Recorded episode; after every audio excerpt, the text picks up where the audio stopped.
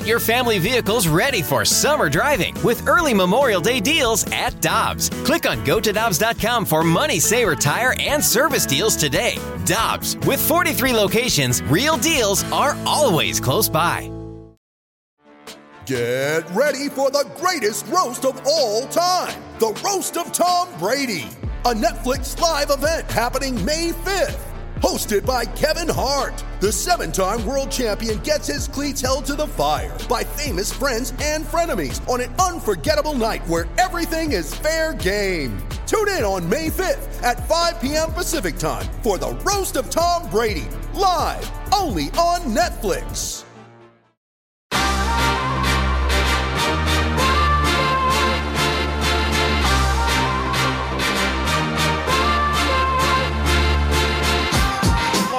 Alex Ferrario and Tanner Hendrickson, I'm Brandon Kiley. We are broadcasting live at the ENB Granite Studios out of the Centene Community Ice Center, where Blues President of Hockey Operations Doug Armstrong will be speaking to the media coming up in about an hour. We'll report back with anything he has to say as this is NHL's trade deadline day in about 40 minutes. We'll get into all of that coming up here on the show. But right now, we're talking baseball with former Braves pitching coach Leo Mazzone, 1995 World Series champion and a Braves Hall of Famer in his own right. He joins us via the Brown and Crouppen Celebrity Line. Leo, we always appreciate the time, my friend. How are you doing today? Uh, do, doing great, doing great. We're looking at some storms coming through the southeast here, in Carol, uh, South Carolina and Georgia, but heck, it's seventy some degrees right now.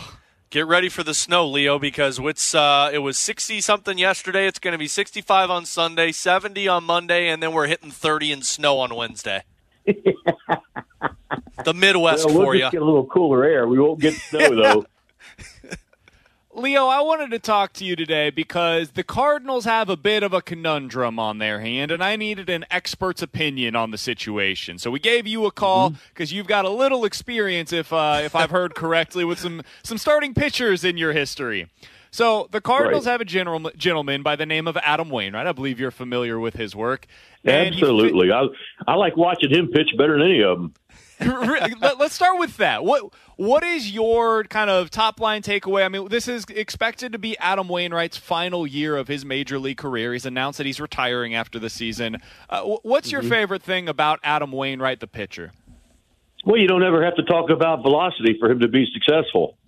You know, you know it. He it doesn't. He doesn't care how hard he throws, and uh, neither would I if I was coaching him because he has great breaking stuff, good command of his fastball, and um, he's in that. uh, You know, he's not in the uh, what they call the new phase of pitching where you, everybody has to throw a 100 miles an hour, which I don't believe they do anyway. I think you subtract five, and um, and then go from there. So he's a pitcher. He's not a thrower, and that's why I like watching him. I like watching guys that pitch, not throw.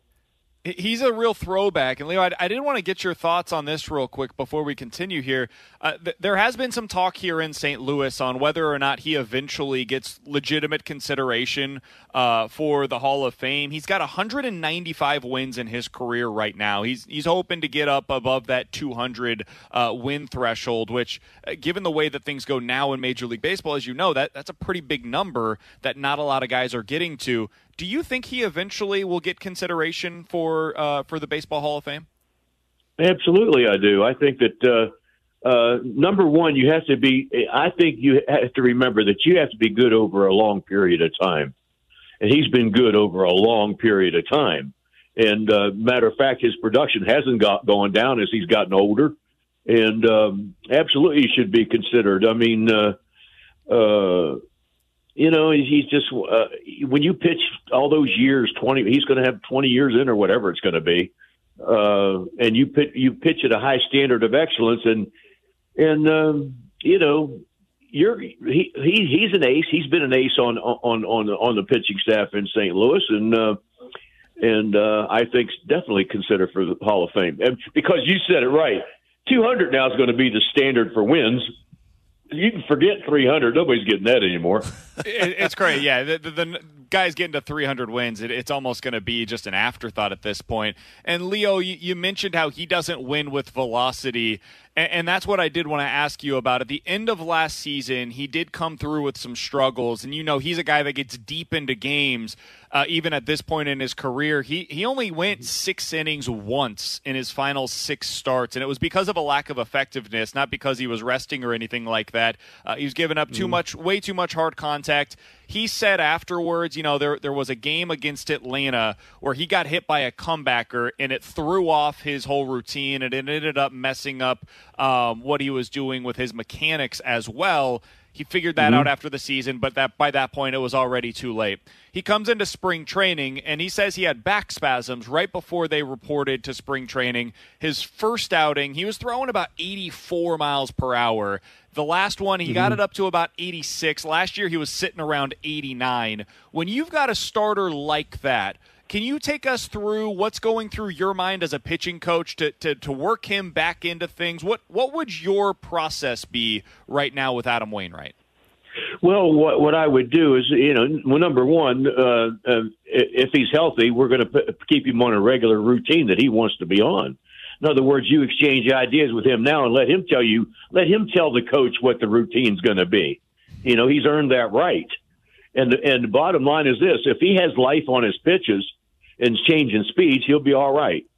You know, and and I think that uh, uh, people get too concerned about velocity, but you you do have to get concerned if that fastball's dead.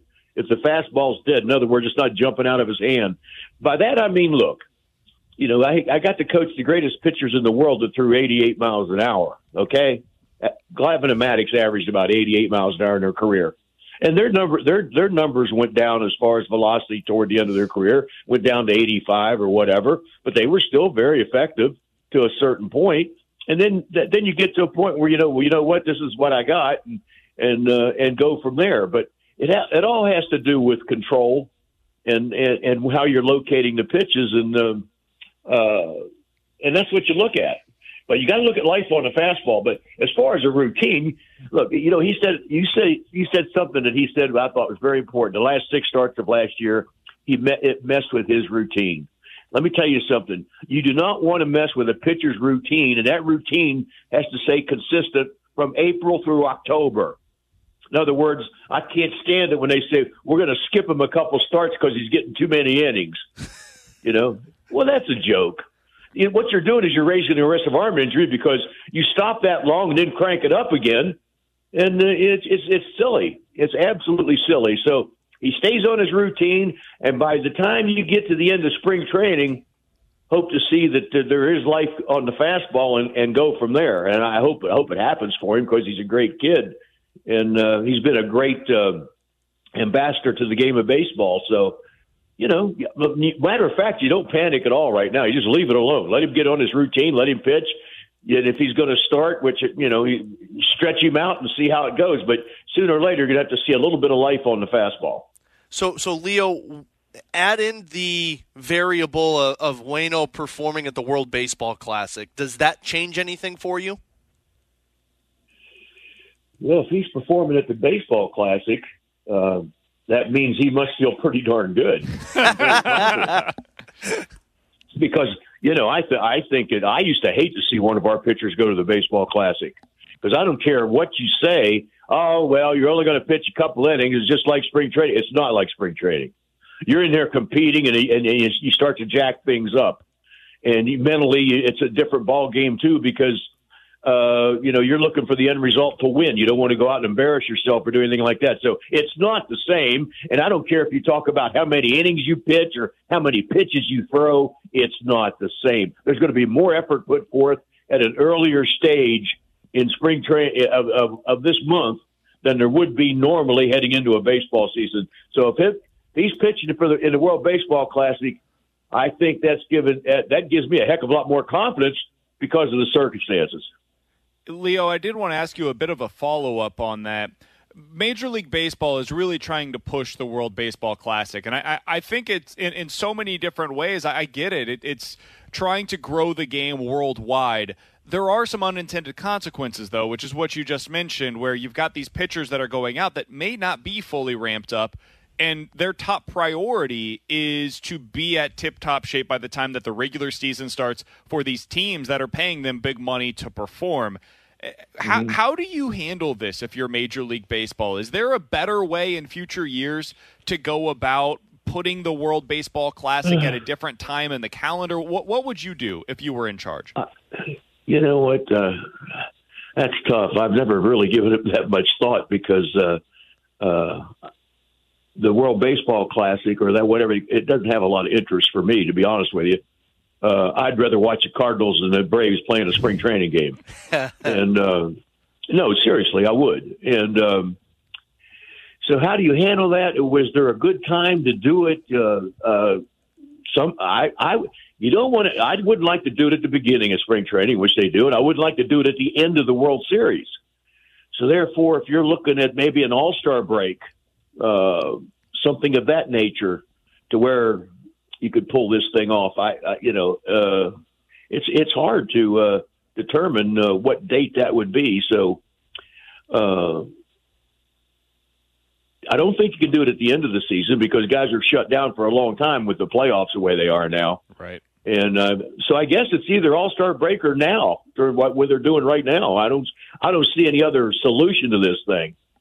Yeah, it's tough. It, it, it's fun to watch, but man, it, it does put these teams in a really tough spot. I know for the Cardinals, they had a few guys. Uh, they've got a ton of guys that are going out and playing it, and then a few guys that have backed out late uh, right. after thinking they were going to go do it earlier in the offseason. Hey, Leo, it was great to be able to catch up with you, man. We we always appreciate getting your expertise on something like this, especially with a pitcher like Adam Wainwright, who I know is is a throwback that goes back to your era of coaching with the Braves. That's right. That, appreciate that's right. your time as always, man you you tell you tell Adam that Mazzone said he would have fit right in with those great rotations we had. we will. We'll make sure to pass that it. along. Thank you so much, Leo. Okay, take care, guys. Thanks.